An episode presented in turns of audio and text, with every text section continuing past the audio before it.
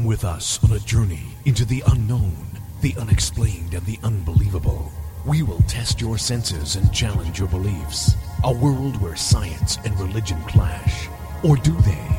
You will meet real people and hear real stories, but you will not believe. You will witness strange sights and hear strange sounds, but you will not believe. This is the New England Ghost Project. Welcome to the nightmare. Good evening, everyone, and welcome to another edition of Ghost Chronicles, The Next Generation. I am Ron Kolick, your host, the gatekeeper to the realm of the unknown, the unexplained, and the unbelievable, the mystical, the magical, the macabre, New England's own Van Helsing. With me all the way from the land of the East Bridgewater is the blonde bombshell herself, Miss Ann Kerrigan. Well, good evening, everybody. How are we doing? I'm not going to ask you, Ron, but... And, and today is, of course, a very special day because it's Ann's birthday. Yay! National holiday! Woohoo! I wish, I wish. Holiday for me, anyways. And I, yeah. I saw you posted on Facebook all the the, uh, the dead uh, sea life on your plate there that you were going to eat. So yeah, that yeah, was it wasn't dead last night. Mm. It was. Uh, I had my lovely sushi last night. So well, I guess technically it was dead, but it was freshly dead, right?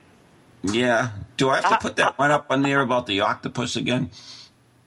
No, I don't want to hear about the octopus. Eh, Thank okay. you. No, but tonight I had cooked fish.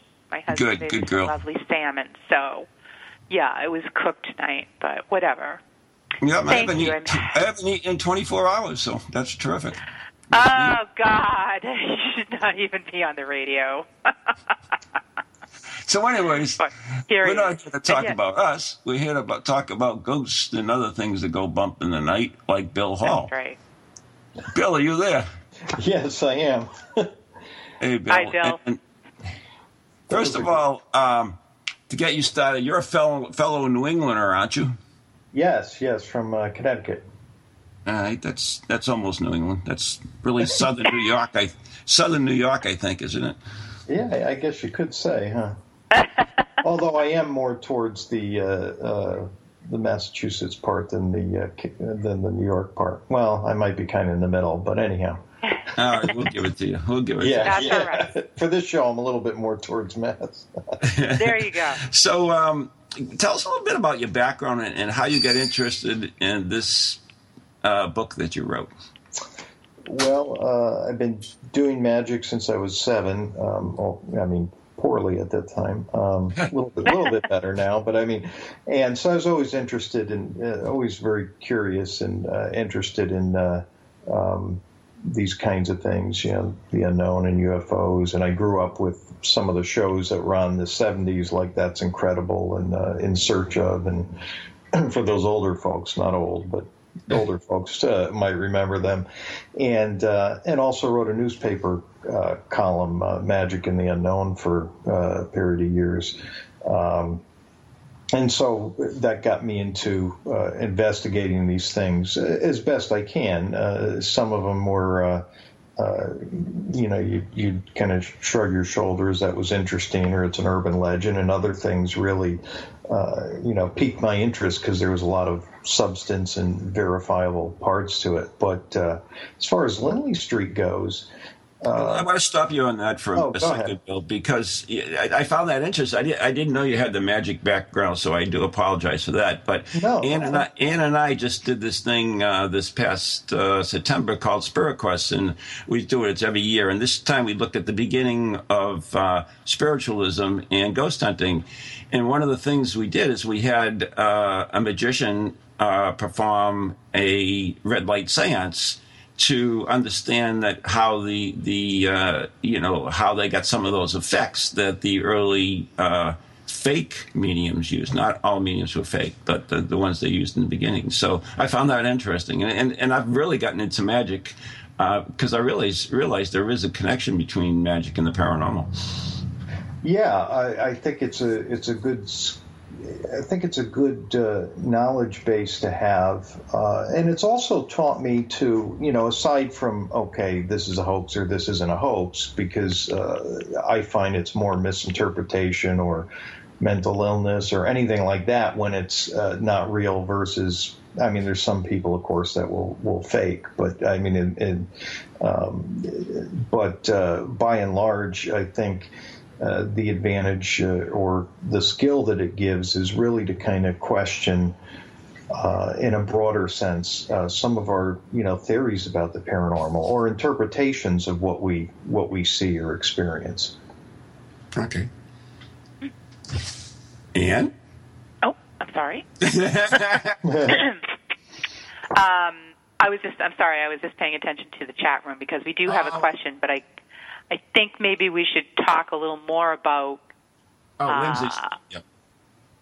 about what Bill's book is about, and then okay. I'll ask that question. Uh, okay. I just, I just don't want okay. you to die on me, that's all. No, I won't die on you because we're all we're all going to be in the grave then. So yeah, then it won't so, be live radio, you know. Well, you know, my tagline for Ghost Chronicles Morning Edition is bringing a whole new meaning to dead air. Oh, yeah. That's great. I love it. Ba-da-bing. Ba-da-bing. Yeah. Anyway. Hey, it works. Yeah. So, so Bill, you grew up in Connecticut, and of course, the, the house you're talking about in your book is also in Connecticut. So how did you get interested in that particular house? Uh, I was uh, actually having coffee doing what most intellectuals do. I was reading the Wall Street Journal. Uh, Yeah, you guys know it wasn't that. Yeah, it was Facebook. I was I was, I was on there messing around with Facebook, you know, part of my busy schedule in the morning. And uh, I, I on one of the community pages, because I grew up in Bridgeport, Connecticut, where it happened, I somebody put a post there, does anybody remember the house, the haunted house on Lindley Street?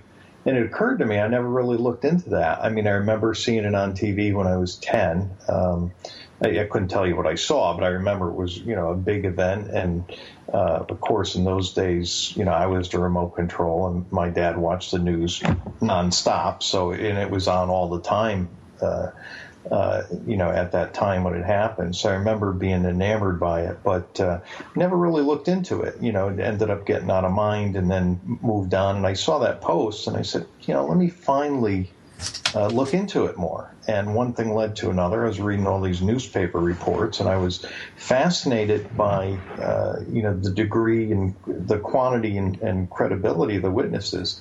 And I felt there, you know, was definitely something more to it, re- regardless of what happened. You know, I still didn't know if it was real, not real, or, you know, but it certainly appeared like it was, you know, legitimate poltergeist case. Uh, and uh, that's how it kind of got uh, started. Wow. Now, when you um, when you decided to, so all this research pushed you to write this book about the world's most haunted house. And have you visited? I, I mean, can you still go into the house?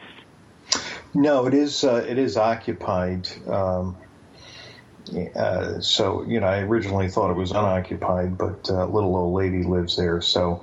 Uh, I'm still trying to, I'm still trying to get in, but I'm, uh, I'm at least uh, stopped scaring her because, uh, it, yeah. Well, it had a rusted uh, chain on the on the front gate, so I thought nobody was there. So I'd walk around the property, I'd knock on the doors, I'd look in the windows, and you know, couldn't find, until a neighbor told me that uh, you know she calls sometimes scared somebody's trying to break in and somebody. Oh no. You know, and because I guess everybody thinks it's unoccupied, it just doesn't look like anybody's, you know, been there. But uh, right. so yeah, so then I felt kind of bad. I was scaring some, you know, little old lady. Oh. Uh, yeah, because he goes, well, she only used the back door. I'm like, oh yeah, figures, you know. Uh-huh. Uh, right. But yeah, so I haven't. But I really, you know, ideally, I'd love to do a lecture in there. I mean, that would be just the ultimate. Uh, mm-hmm. You know, because you could actually point and stand and, you know, be where the different things actually happen. So that, that would be pretty cool. Wow. So can we, can you tell us a little bit of the background of this house? I mean, I know you have the book about it, but kind of in a nutshell, you know, what went on there? Uh, sure. Uh, from the public point of view, uh, you know, we can start with that. That's a nice... Uh, you know, more condensed, high-level version. Uh, police officers, uh, one police officer shows up at the house in response to uh, the family on the porch hysterical. They knew the officer. He lived across the street and was a friend and neighbor. And he goes in the house while they're on the porch and sees all this stuff happening and uh, calls for backup. And more police officers show up, uh, and they see refrigerator flow. They're they're seeing um, uh, tables slip and uh, things coming off the walls, and, and things are happening in every room that they're in. So they don't know what to do, so they call the fire department. The fire department comes, and now of course you've got you, yeah. Yeah, you can see what's happening here. You've got multiple police cars, and, and then uh, actually ten firemen showed up with two chiefs and uh, in, in three different uh, units. Uh, so you got all these emergency vehicles out there. The firemen come in there. They look around the house. They're like, you know, everything's fine with the house, but we can't, you know, we can't help you with this other issue going on. and, yeah, really, uh, right. Yeah, so, uh, so one of the firemen calls uh, – the department chaplain and says, Father, you know, I haven't been drinking, but, you know, this is what's going on here. And uh, they go to get him. Meanwhile, a neighbor who has seen Ed and Lorraine Warren at one of their lectures calls them and says, hey, you know, they, the, you know, my neighbor's having this issue here, and there's every police cars and fire engines and a crowd starting to form. And, you know, this is this is the real deal. And so Ed and Lorraine come down with Father Charbonneau, who they worked with, and uh, Paulino, who was a seminary student at the time. And uh, so now these crowds are building and building. And uh, it gets to a point where uh, Rudders is there and Associated Press, and it goes out on the wire, and the story goes across the, you know, around the world. And meanwhile, the wow. crowds crowds getting bigger and bigger and bigger, and you know the, the superintendent of police is just going absolutely bonkers because he's got uh, there's traffic blocked for over a mile in every direction. uh, you know now they got a paddy wagon down there with dogs, and they've got police on crowd control. I mean, this it, it's just you know, it's the Roswell of haunted houses going on. and, and uh, so finally. Um, You know, the next day they put up barricades, and you had to show your license to get on the street. But still, it was just a disaster with all these people. And wow. uh, media is coming from farther and farther away. Uh, I mean, this thing went in uh, newspapers in Israel and Japan and in Australia. I mean, it was just everywhere. And it was on the news. And, and so, again, you know, the police is going nuts. And um, finally, after two days of putting up with uh, trying to control it all, and of course the expense factor of all these, you know, officers and whatnot. Uh, and they announced that uh, it's a hoax, and everybody goes home, and that, and that's the story. No, and the uh, Get right the end. And you know, of course, behind the scenes, it really started uh, much uh, earlier and, and went on much later. And the, the crowd may have went home, but of course, the, you know, the problem uh, continued. Uh, But, uh, you know, what's fascinating about it is, uh, you know, as far as witnesses, you had three quarters of the police department, and uh, you had a dozen firefighters. You had reporters who would go into the house thinking that they're, you know, going to have this fun story. And then they realize that now they're like part of the story. They can't observe from the outside anymore because they just went into it. Um, right.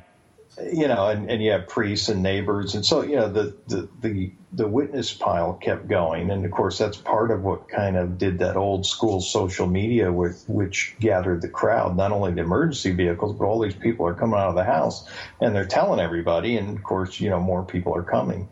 And so it really was a, a crazy situation where the family had to deal with, you know, what was going on inside the house. And then they had to deal with the sociological problem of the crowd, and, and trying, and Jerry, the, the husband, trying to go to work and whatnot while all this was going on. That's kind of the nutshell. Of course, you know, we'll get deeper, wow. but I mean, um, so this so, all happened in a, in a really very, uh, you know, a short window of time, this, this kind of, uh, you know, from calling the police to, you know, Ed and Lorraine and everybody coming. I mean, this has happened like over a few days.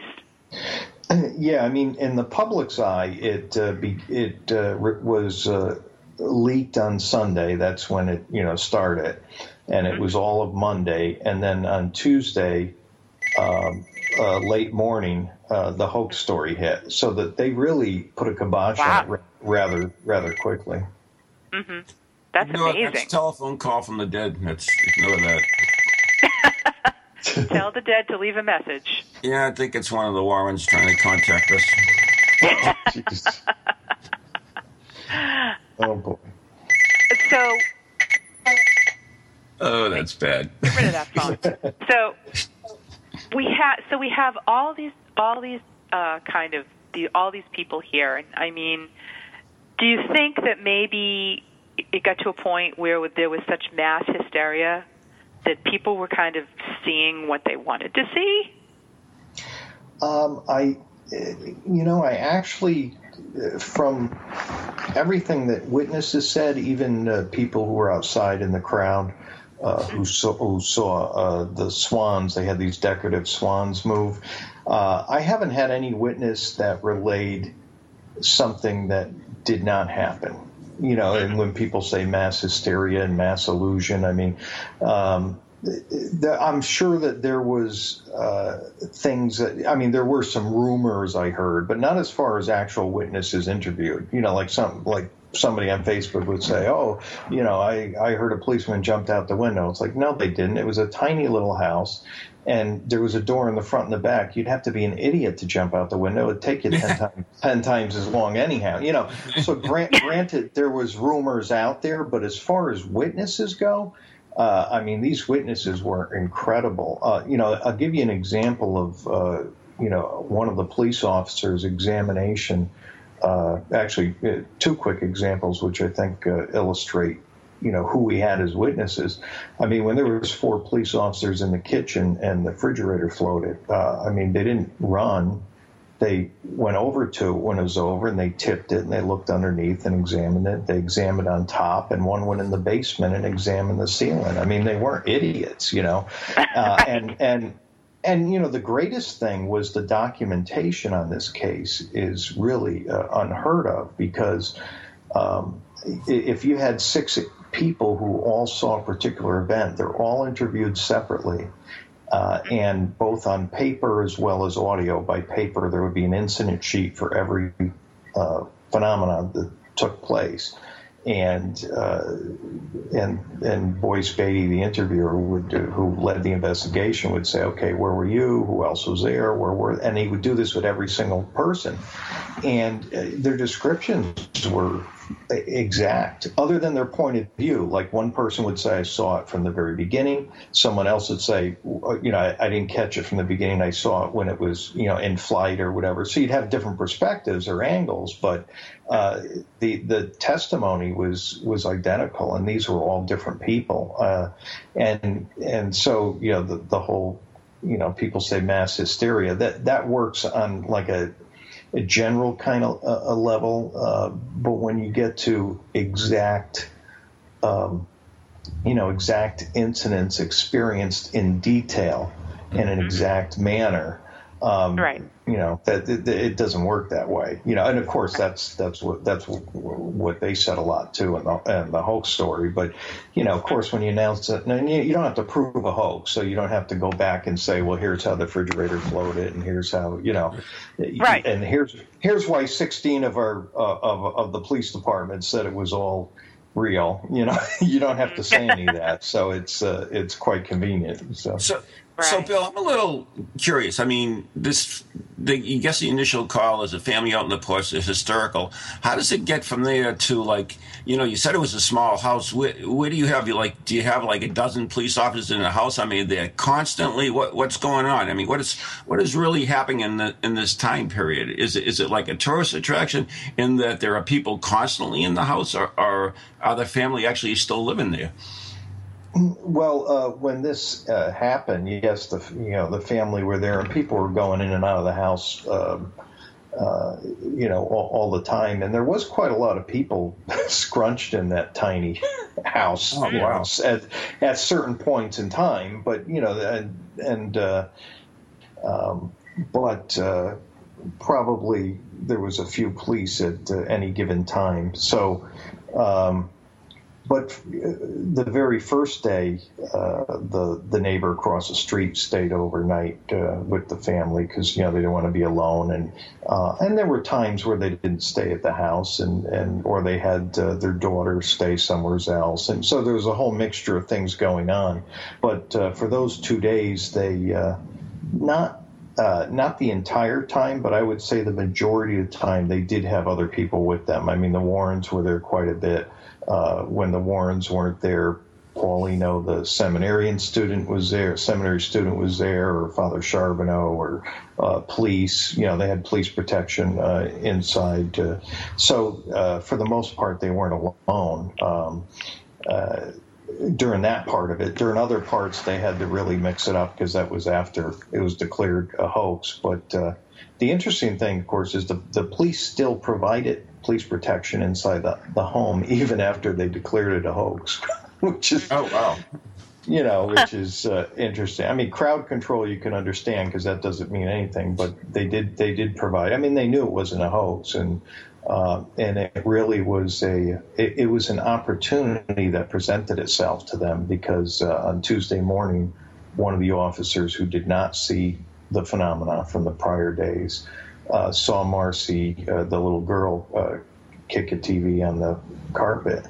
And said, aha, you know, you did it, and asked her, why did you do that? And she said, well, I wanted to see if the demon would do something. I mean, that was her response. But, you know, from there it was like, oh, you made uh, the cat talk too. And she used to pretend that the cat could talk. And there was this whole thing about uh, different uh, uh, police officer, reporter, and Father Charbonneau all heard uh, the cat talk, and, and numerous others, including the family. And I don't believe the cat talked, but there was audio – Yeah, I mean, but there was audio phenomena there, and of course, right. You know, the way our ears are, if, if the only thing there in the direction is the cat, we say the cat talked. I mean, nobody actually saw the cat move its mouth and talk, you know. uh, but, I mean, there was footsteps. And about fairness, Bill, I mean, if you go back to, uh, the, you know, England, the, the famous mongoose, talking mongoose there, I mean, that's that was well documented as well. So maybe the cat talked. Yeah, may, you know, uh, I mean, that could be. My theory is is it was, uh, you know, audio phenomena. I mean, Jerry, the father, said that uh, when the cat was in, the only thing in the cellar, and there was banging on the door, and uh, and you know, screaming, you know, let me out, you dirty Frenchman, and you know, and people would. Yeah, and people would laugh like you did when they heard it, and he would get quite upset. I mean, he was dead serious about it and very, very concerned, of course. But so, wow. I mean, I, I attributed that to being audio phenomena. I mean, the police also complained about guttural sounds coming from the swan planters on the porch. But again, they were seen moving, so I think that's how they got, you know, associated with the sound. I mean, it could be wrong. Like you said, maybe it really is, uh, you know, directed to that area as part of the effect of uh, uh, and it's uh, difficult for you things. Because you're investigating it after the fact. Right. Right. Yeah. Right. I mean, I was I wasn't there to uh, to hear it, and even even like Paulino, who was very much there in the thick of things, um, he you know he wasn't outside, so he didn't he didn't see the swans or hear the swans, and he himself did not hear the cat talk. So I mean, everybody had like a piece of the puzzle, but I did have. Uh, you know, I did have the interviews with Father uh, Charbonneau, who had heard the cat talk, and Bob Pantano from W N E B Radio, who said the cat talked, and you know, so there was, uh, you know, that testimony. But of course, I didn't witness it myself firsthand. Although, if I did, I'm not sure if that would have been any better because I probably wouldn't have just, I wouldn't have believed myself. I wouldn't have, I probably wouldn't figure I was a credible witness at all. But, uh, um, you know. But, and it, it's funny because I'm I just um, I just went on hopped on Google Images to see I wanted to see what the house looked like, and that is one teeny tiny little house. It's like this little yeah, kind of like ranch square feet.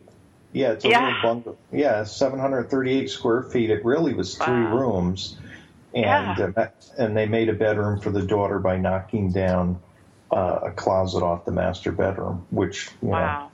I don't even yeah, know they, if you want to call it a master bedroom. It wasn't really big enough to be to be that, but yeah. So and and you can see um, one of the pictures. You can see the two swans. There's these uh, swans that sat on like you know right outside the the doorway. Uh, yeah, you know, and they and they really became uh, you know, iconic, uh, w- you know, with that whole uh, event uh, as, uh, you know, the the way people just recognized and remembered the house. Mm, uh, yeah. Maybe wow. you can post and those post those on our page, uh, Ian. The picture? Yeah, a couple of pictures oh. of. Yeah, let me. Um, I'll when you have a chance. When you have a chance. Download it. it. Yeah. yeah. Yeah. But that but, uh, is pretty crazy. So I know we're coming up to break. Uh, it, the other thing I was going to ask you, was it difficult for you to, you know, sort out the the actual uh, eyewitness accounts and the urban legends and the and the stuff that was, you know, that made up on. Uh, Um, yeah, I mean, that's a good question. I didn't, it wasn't difficult for me because I simply did not put anything in the book that was a rumor. Um, and, and, there, and well, I shouldn't say that. I did put, uh, I did put one thing in there with an asterisk saying I couldn't verify this, you know, that, right. that I believe it could very well be possible, but Uh, you know, I, I couldn't verify it. But, yeah, I simply left it out. Like, I heard uh, um, there was a story that Barbara Carter, the tutor, uh, you know, ran out of the house when she heard the cat yelling. Well, mm-hmm. she never she never mentioned that in her interview, so it's not in the book.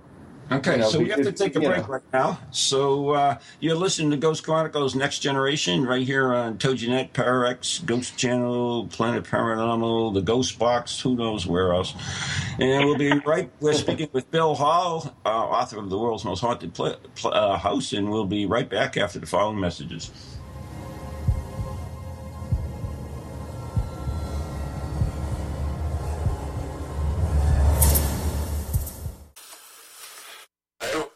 Can you hear me? My name is Harry Price. I am speaking to you via the medium of the Ghost Box.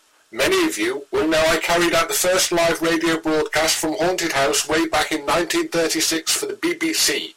Now, thanks to the wonders of modern technology, I am still able to keep abreast of twenty-first century ghost hunting by listening to Ghost Chronicles International on TogiNet, Para-X Radio, the Ghost Channel, and even on something called a podcast. Two splendid chaps host it. One is an American who calls himself New England's own Van Helsing, although I have discovered his real name is Ron Kolick. The other is Stephen Parsons, and he's a paranormal scientist. Well, mustache, I'm required elsewhere on something called a K two, but don't forget I'll be listening in every Tuesday from eight o'clock in Great Britain and three o'clock on the American Eastern Seaboard. I trust you will join me there.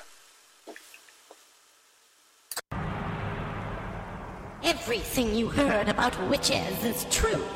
Halloween is the time of year when the shades of the dead whisper from forgotten places and spirits walk among us. The witches of Salem, Massachusetts, honor this time with Festival of the Dead, an annual event series that explores death's macabre customs, heretical histories, and strange rituals. Founded by Salem witches Sean Poyer and Christian Day, and hosted by the foremost authorities on the spirit world, Festival of the Dead beckons guests to step through the veil into a mysterious realm where spirits await you. To learn more or to purchase tickets, visit festival of the dead dot com. Welcome to TogiNet, radio with a cutting edge. Feel the need to do some soul searching or make some changes in your life to create a more positive future? Then Circles of Wisdom is just the place for you. Circles of Wisdom is a metaphysical bookstore and more, located on Route twenty-eight in downtown Andover, Massachusetts. We carry a large selection of books and music, crystals and gemstones, jewelry and gifts, sage, aromatherapy, and so much more, all in a relaxing and welcoming atmosphere. We offer classes on a variety of topics like yoga, Reiki, psychic development, alternative healing, and personal transformation. For guidance on this journey we call life, get a reading from one of our many readers at Circles of Wisdom, ninety Main Street in downtown Andover, right next to Bertucci's. Call us at nine seven eight, four seven four, eight zero one zero or check us out on the web at w w w dot circles of wisdom dot com. Lots to see and do in a feel-good place, an oasis in this hectic world. And welcome back to Ghost Chronicles Next Generation with Ron and Ann and our special guest this evening, Bill Hall, author of The World's Most Haunted House. Welcome back. You still alive, Van Helsing? I am. Is Bill with us? Yes, I am. There we go. So anyways, we were talking. Uh, so how long did this whole thing go on uh, time-wise? And did the family eventually move out, or how did it all end? I guess it would be kind of the question. Well, uh, it, it began in a very uh, mild way in nineteen sixty-eight, shortly after uh, Laura and Jerry Uh, who lived in the house after they adopted uh, Marcia, who was four and a half at the time. Uh, she was adopted from Ontario, Canada, and she was a Five Nations Indian. Um, and uh, she was the youngest child of nine. She was tied to a chair, which of course implies abuse. We don't know a lot about the other family. So she comes to she comes to the house, and she's very introverted and and and shy, and um, uh, so she she goes to Catholic school there and is doing okay. And Jerry's hours get cut back, and and uh, she ends up going to public school. And uh, so now, you know, f- flash forward, she's picked. picked on at school daily um, because of her olive skin, plus the fact that she's very, you know, withdrawn. And then she gets beat up at school and oh. find, finds herself at home in a soft body brace. And uh, now, now she's there for six weeks in the tiny little home with her overbearing mother. And her mother is, uh, her parents have a, an unhealthy parenting child because they had uh, style because they had a, um, Uh, by their biological child, Jerry Junior, was uh, died when he was six. He was a special needs child. He had cerebral palsy, couldn't do anything for himself. So when they got Marcy, it was, oh, no, Marcy, you can't go across the street, you might get killed. Oh, no, you can't walk to school, you might get killed. You know, so. Oh, God. Yeah, so there was a lot of drama and, and stuff in there without a poltergeist. So that was kind of the classic poltergeist setup. Uh, when this happened, she was ten, almost eleven. And uh, I'm not saying Marcy, quote unquote, you know, caused it, but certainly those were those prime conditions where she was at the center of it.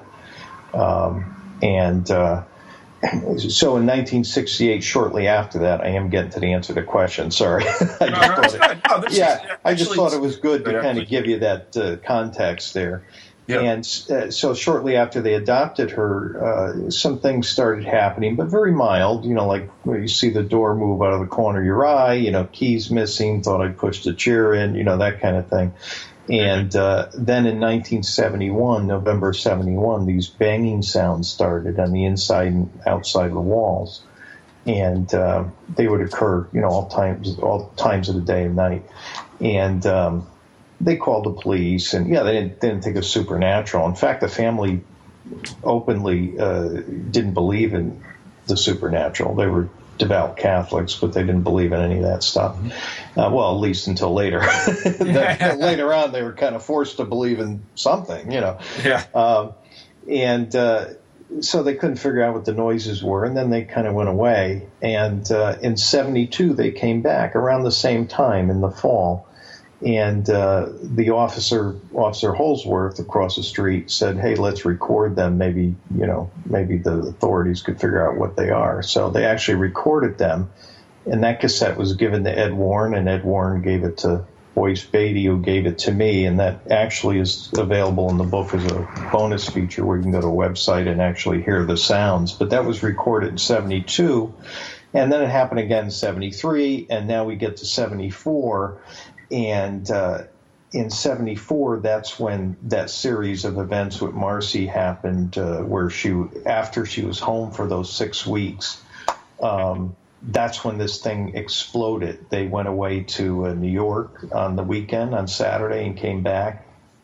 and uh, Jerry's bringing groceries in, and the table lifts up and uh, flips on the mother, Laura, who's in the kitchen throwing groceries all over, and this standalone console T V comes down and breaks her toe. She didn't know it was broken. And uh, dishes, dishes start flying around, and, you know, so these crazy things are happening. Finally, it calms down. They bring Marcy in out of her nap from the car uh, and uh, clean stuff up, and they're uneasy, not really knowing what to do, and they end up staying up till like three in the morning. And then the, then when Jerry wakes up the next morning, uh, he sees the refrigerators in front of the door, and the table flips again at him, and then and then there's uh, these three heavy recliner chairs, single recliners in the living room, and they're opening and closing by themselves. And that's when he said, yeah, that's when he said, that's it. And he went and got Uh, Laura and uh, Marcy, and they went out on the porch.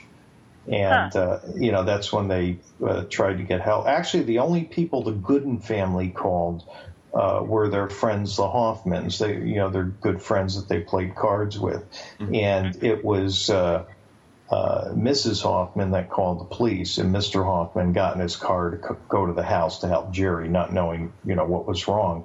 In the meantime, they went out on the porch, and so that's how kind of it progressed. So, you know, so some people say, oh, they called the police for attention. They actually never even called the police. They called for their wow. friend across the street, but, I mean, they called initially. The only phone call they made was to close friends of theirs.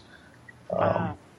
Um, so at this point in time, the little girl, they you said she was adopted when she was about four. So yeah, she's, she's four almost, and a half, yeah. So she's almost a teenager. Right. At this point, she's like twelve, maybe she's, you know, she's maybe thirteen. ten, going to be eleven in de- in that December. So, oh, okay, uh, yeah. yeah. So she's preteen, but she's still right around that cusp of that, you know, classic right. poltergeist. Definitely. Yeah, I know, right? Well, that's what I'm thinking, you know, and it's, uh, yeah, it sounds like, you know, like all the things you've ever heard about a classic poltergeist experience. Yeah. Yeah, I mean, uh, normally, you know, we do find a teen or preteen and, uh, you know, in some sort of quote-unquote, you know, drama or trauma, as I say. Now, we know, of course, that exists. I mean, my children should have had poltergeists. But, you know, so we know there's more to it than that. But, I mean, you know, we definitely know that that's, you know, the classic uh, indicator. Uh, and some people, you know, have said, hey, do you think, you know, Marcy brought it with her? Do you think it was something over where she was? Well, I mean, you know, could be. You know, we do know the house definitely was uh, in the right area for something like uh, t- to be prone to something like that. Um, uh, be, you know, it had an underground spring running under it. It uh, that, that area in Bridgeport had uh, high water tables, sandy soils. Uh, they had power lines all around the house, so, so it was like it was kind of set wow. up to, to yeah. ignite to ignite something paranormal. And and uh, Bridgeport and Connecticut in general has uh, has a lot of that stuff. I would imagine Mass does too, but um, so so it you know the area plus the situation, I guess, uh, together uh, certainly spelled uh, uh, you know poltergeist. But and, and some theorize it's more than that, uh, although I guess it doesn't have to be more. It really depends on what, what you believe a poltergeist is. Um, you know, I, I prefer to describe it by its behavior, but um, you know, there were entities involved. Uh, plenty of things happened when Marcy wasn't there. I know some of the classic uh, theories were, you know, the person is usually there, but, you know, then again, there's Yeah, uh, there's all sorts of theories, but uh, always but, lots of theories. What's that? Always lots of theories. Right, right. I, I mean, the best theory that I've heard uh, was uh, the multiverse theory, uh, because everything that happened there. Um, and, and again, you know, this theory too. I could be wrong, you know, but uh, uh-huh. uh, it, it just appeared. Uh, Like, uh, you know, when you say floating refrigerator and things like that, I, I classify into two sets, you know, intentional acts and kind of unintentional as a result of this uh, energy or um, almost like two bubbles coming together where the, the worlds intersect or, you know, uh, and this isn't my theory. I'm stealing it from a bunch of people, but that's fine. Uh, you know, but uh, but to me, that seemed to be uh, you know, what made the most sense. But of course, there's a lot of unanswered questions, like you said, you know, theories, same thing with unanswered questions, there always is. But, and there were other houses impacted. So there was at least three houses that I, that I found out um, on Lindley Street that were impacted at, at the same time that this exploded, not before, oh, but really? When this exploded. Yeah. Um, and, and I'm hearing that, you know, in my research, I found that that's really more and more what, uh, you know, years ago, I don't think we looked for that as much. And, uh, and I know none of the investigators looked for it back then. Uh, but I think today it's much more looked at. And in fact, I was at a U F O convention. I was, uh, it, it was interesting how much they talked about the paranormal and how, you know, if there's a U F O sighting, there's a, I think it was an eighty-three percent chance that there would be a haunted house there. Mm-hmm. You know, it wow. just, you know, just yeah. that we're starting to used to be, you know, the ghost people shouldn't talk to the U F O people and U F O people shouldn't yeah. talk to the ghosts and let's right. nobody talk to the Bigfoot people. And, you know, so, uh, and, and I think today that we're, uh, you know, I, I, one of the, and, and again, it's not, probably not that re- a recent advancement, but one of the things that I like to think is that's one of the, the bigger advancements is us at least recognizing that this stuff seems to be connected in a bigger way than maybe we originally uh, thought, or we didn't think about it at all, you know. Right. Right. Right. So, I mean, they called, evidently they called the priest in. Was there any effect uh, uh, with the priest? Um, Father Doyle, who was called in when he came, you know, he he felt uh, it was hard to breathe and everything. Of course, he said it was an evil spirit, and um, and, and there was house blessings done, but I mean, nothing. Uh, Uh, you know, it wasn't that anything helped or, or anything like that. Okay. I think that's what you're getting at, right? Did they do anything that helped? Right, exactly. Um, and then they brought the Warrens in, and the Warrens, were, they weren't able to do anything either? Um, well, you know, the, the big thing I, that I would say that everybody did was, uh, uh, you know, the Warrens were a good comfort to, to the family and, until they until the family turned on them for, you know, for some good reason too. But, um you know, they were comfort to the family, and so were the priests. I mean, Father Doyle told the party line, but behind the scenes, he was always there for them to, uh, you know, to talk to and whatnot. Um, I know Father Doyle was trying to get an exorcist, exorcism done. Not that I think that would have done anything, but, um, but of course, it, it became so public, it was, you know, it'd be ridiculous to, you know, for anybody to want to get step in there and get involved. Uh, but. Um, The, you know, what the Warrens had said, which was good advice, they said if things are, a lot of things are happening in one room, get up and go to a different room. You know, leave the situation so that it can calm down and uh, then leave stuff where it is. Uh, and, you know, so so we can, you know, look at what happened. And um, so that, that was their, their advice. And uh, when they weren't there and Paulino was there, in fact, at one time, the the the energy, the negativity and energy, you know, of course, these things know how to push buttons. And, and, uh, there was, it was forming this orangey kind of cloud, uh, that was filling the house. They actually had to leave the house and, you know, then, then things calmed down. So that, that was really what the Warrens offered was, you know, keep moving. In other words, keep moving. um, right.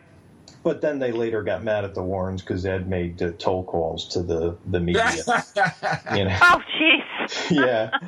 Uh, you, you know, I mean, in his defense, all right, there already was a crowd there, and, and I'm sure that the media would have found out, but he, you know, they were mad at him because he certainly uh, sped up the process. Uh, and, he, and he made toll calls on their phone. And, you know, they're, they're, these poor, they're obviously not, you know, wealthy people. You know, right, he, he, right. Jerry's a maintenance man living in this tiny seven hundred thirty-eight square foot home, and, you know, Ed's making toll calls. Right, um, right. Yeah, so and that was, obviously, uh, yeah. you know, that was part of it. But, uh, you know, who knows? I mean, it, it's also some, you know, some people say, well, they shouldn't have got mad at Warrens and stuff. And I'm like, but you know what? On, in everybody's defense, these are not normal circumstances. So, I mean, a lot of people would say, well, you know, Laura's out of her mind. And, yes, she was neurotic. And, you know, and I agree with all that. But these aren't, like, great situations to get to know people, you know. You know, so, so, I mean, you know, who knows. So. Eventually, how did this end, basically? Did it just stop or Did the family move or what? Uh, no, they. I mean, they wanted to sell the house and couldn't, uh, and they they especially wanted to move even even after it stopped, and we'll get to how in a second. But even afterwards, they wanted to, because, like Jerry said, you know, can't live or work in this town, and you know, the people were, you know, uh, the people were, you know, a, bit, a big problem that wasn't going to go away as quick as the poltergeist did. Uh, so what what had happened was uh, in nineteen seventy-five. Um, Uh, Father Doyle arranged with uh, the Catholic school Marcy used to go to, uh, arranged a scholarship, a partial scholarship, to make it affordable for the Goodens to send uh, Marcy back to the Catholic school where she was doing good and was happy. Uh, bec- because uh, the Goodens said, you know, no way is she going back to, you know, this other school where she's picked right. on and then beat up and every, you know, she's not going back there. Uh, so she went back to Saint Patrick's. She was happy there. She was back to her school routine, and the family was happy. And, uh, you know, that's what made it kind of dissipate, you know, as, hmm. as, uh, uh, as, you know, one of my friends who does a lot of these investigations, I mean, uh, he said it nicely, you know, when somebody calls and there's a haunting problem, he says, I, I, I always first try to find out what's happening in the family. Yeah. I mean, it may not right. be because of that, but you know, we do know that, that and that was the case with this, um, I, whatever it is. And, and, you know, in the book, I call them parasites. It, it seems like they almost, uh, you know, feed on that kind of, um, you know, that energy, and when it's not there, then, you know, they go away. Whether they're, you know, I, I, and this is part of the my magic upbringing, I try not to make any assumptions, and sometimes I wonder if they even want to be there. You know, I mean, you know, like some people say, okay, they're evil, and they came here, and they're trying to get us, and, you know, I, I don't really, you know, maybe they come here and say, oh, crap, you know, look where I am, you know, I don't know.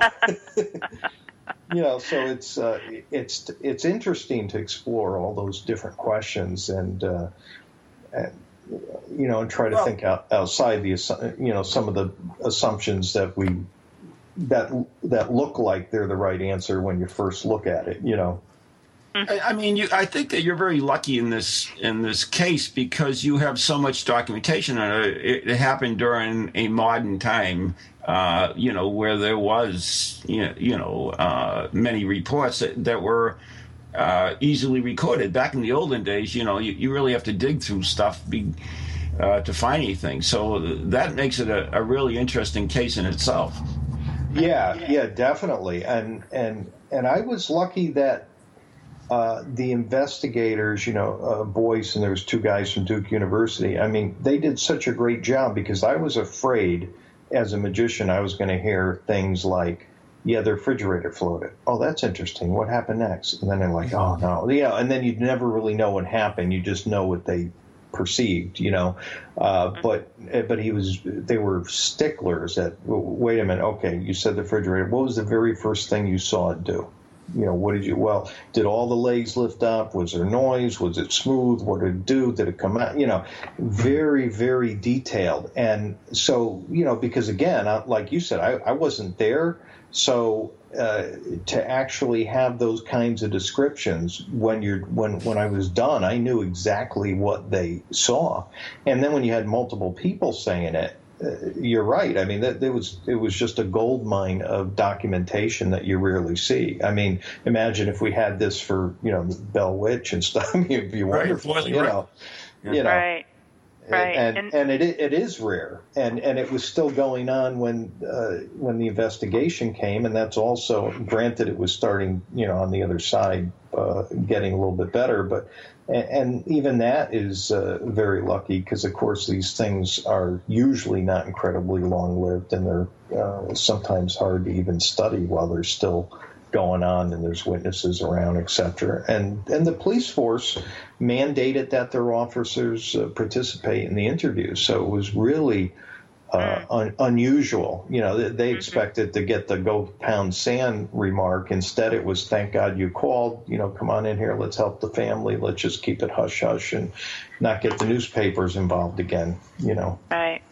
And um, we do have a question in our TogiNet chat room from Nate and, and also one from John.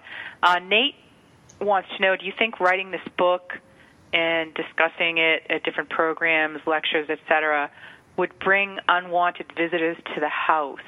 And do you discourage people from going, you know, paranormal sightseeing, so to speak? You know, stop people from looking in the windows and rattling the doors. oh, oh, yeah. Yeah, don't scare the little Portuguese woman like I, I did. Yeah, don't do what I did. Yeah, I could see yeah. me in a promo now, you know. uh, yeah, don't do what I did. You know, don't scare yeah. the woman. Um, well, I just, yeah. yeah I wonder if more people would go. Because that was one of the problems of the Andrea house, if you remember. Oh, uh, yeah. Yeah. yeah.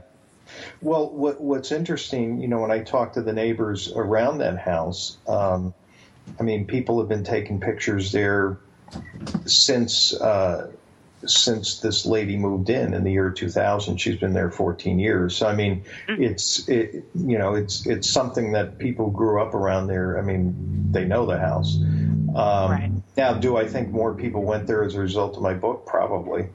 Um You know, I, I asked them, and, you know, I try to mention in my lectures, please don't bother the, you know, the, the little old lady that, you know, right. like I did, like I did, you know, I always say that, please don't do it. You know, now that I know she's there, I don't go walk around, you know, right. I thought, I thought it was abandoned. But um, as, as far as, you know, phenomena happening, um, you know, I do, I do, and I've talked to other people about this because at first I thought I was going nuts, but there was some strange things happening with, with the recordings, and, and I would be the last one to cry, you know, paranormal. In fact, uh, Boyce Beatty, uh, who was the interviewer back in nineteen seventy-four, on one of the cassettes, he mentioned some problems he was having, and I remember thinking to myself, oh, come on, don't, you don't expect me to believe, you know. I remember myself having that reaction, and then I started having those same problems he was talking about, and I'm like, oh my God. And of course, later on, I got to know Boyce and knew he was, you know, incredibly intelligent, very scientific, uh, did an amazing job in the investigation, and uh, you know, he, he's still with us, thank goodness. He's eighty-one and, and still smarter than me, and uh, Princeton grad. I mean, he was the guy to have on on this investigation, but. Um, So, you know, I heard that, but I, I was sending out these, uh, I converted them to M P threes, and I was sending them out uh, to probably about a dozen people for translation to try to make it, you know, easier to assemble things, you know. And uh, and they were coming back to me, you know, half of it's missing. Oh, no, wait, it came back. And, you know, and they're all coming back to me with the same kind of problems. Wow. That's That's what was weird, because there was like a dozen of these. Now, some had no problems, you know, and, and others didn't have problems, but they said, oh, I started listening to what it is, and I'm not helping you, you know. you know? Mm-hmm, but mm-hmm. Uh, but so so that was strange. But um, and, and I've heard from other investigators that uh, stuff like that happens with uh, recordings, and, and they've even mentioned, um, uh, you know, sometimes they have something in a picture, and then, you know, it's not there anymore, and, you know, and right. and And it ticks them off because now their, you know, their evidence is gone, and you know, uh, right. so so all that was new to me as a learning process and going through that. But uh, I, I did, you know, I did gain a lot of confirmation that, you know, you listen to the sounds or whatever. It's not like, you know, one's going to come, you know, invade you or whatever. Right. Uh, mm-hmm. Any, anyways, I know we're running out of time, and I want to. Uh, if people want to get in touch with you, how can they do that? And can you give out your website and, and where you're going to be next? Oh, yes. Um, uh, you can find all that information at worlds most haunted house dot com, worlds most haunted house dot com. There's even free uh, gifts there for listeners, and uh, my event schedule. I am going to be in Massachusetts, actually. I think it's my very next uh, my very next uh, lecture, I believe. No, it's my second to next one. Anyhow, at, uh, I don't know if this is near you guys, but Tewksbury Public Library on uh, oh, yeah. November eighteenth. Yep, I've lectured there uh, many times. Uh, I'll have to let my son know. He goes to all of those for sure. Well, pizza yeah. from the dead is here. Uh, oh, heard the pizza. Yeah. Now, so. I just I want to throw out there that Bill is a very prolific uh, author, so you might want to check out some of his other books as well. Really? And I, I, I am. I, well, it looked like it from your oh. website. No. Uh, well, no, this is my only book. I do have another one will come out next year, but this is my first book book, you know. Before, oh, I'm sorry. Yeah, I just wrote. Oh, you know what I'm look. You know what I'm looking at? I'm sorry. It says Bill's Paranormal Book Montage. Those are all just favorite books of yours. Oh, that- yeah, from, from Goodreads. Yeah, yeah. Yeah, it says about the author, and that's... Yeah, um, I have to thank you. Right, I, I, right. I, I, yeah, I liked where you're going with that, but no, I, I got to be truthful. Oh, sorry. All right, this is his first book. Go buy it. Yeah. Yeah. Bill, well, hopefully so I'm much, a little uh, prolific. Yeah. Thank you so much. It was really interesting. Uh, and I think it's a great idea because now that you've documented this case in this book, we now have it to look back on if we have similar cases to, to compare it. So I think that's awesome, and, and, and research alone. Yeah, I, that, that was my hope. It was one of those stories that I know, at least, uh, you know, where I grew up, just so many people just want to know what the heck happened there. So... And, and we had one other quick question, and that was from John. He says, have you ever looked into the Sally house?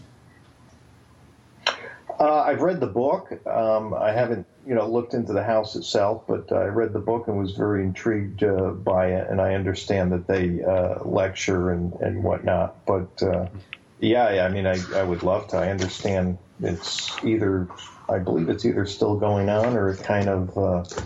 Uh, um, when something happens in the house, it affects the husband, I heard. Uh, so, that, yeah, so that's that. That is a bizarre case. I've heard of it and read the book and, and liked it. And um, But, no, I haven't been there or investigated anything. Well, Bill, thank you so much for taking uh, time out of your evening with us. And uh, uh, I'm looking forward to seeing the book. So, it, yep. Yeah, so thank you very much. And uh, we wish you the best of luck. And let us know if you get any, uh, you know, other new books coming out. We'd love to have you back. All right. Thank you. It's been my pleasure.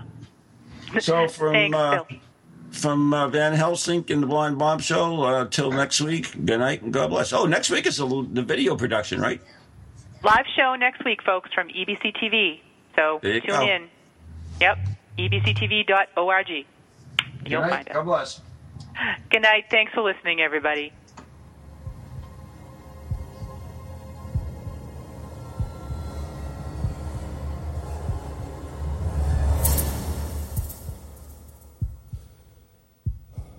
From ghoulies to ghosties, long-leggedy beasties, and things that go bump in the night.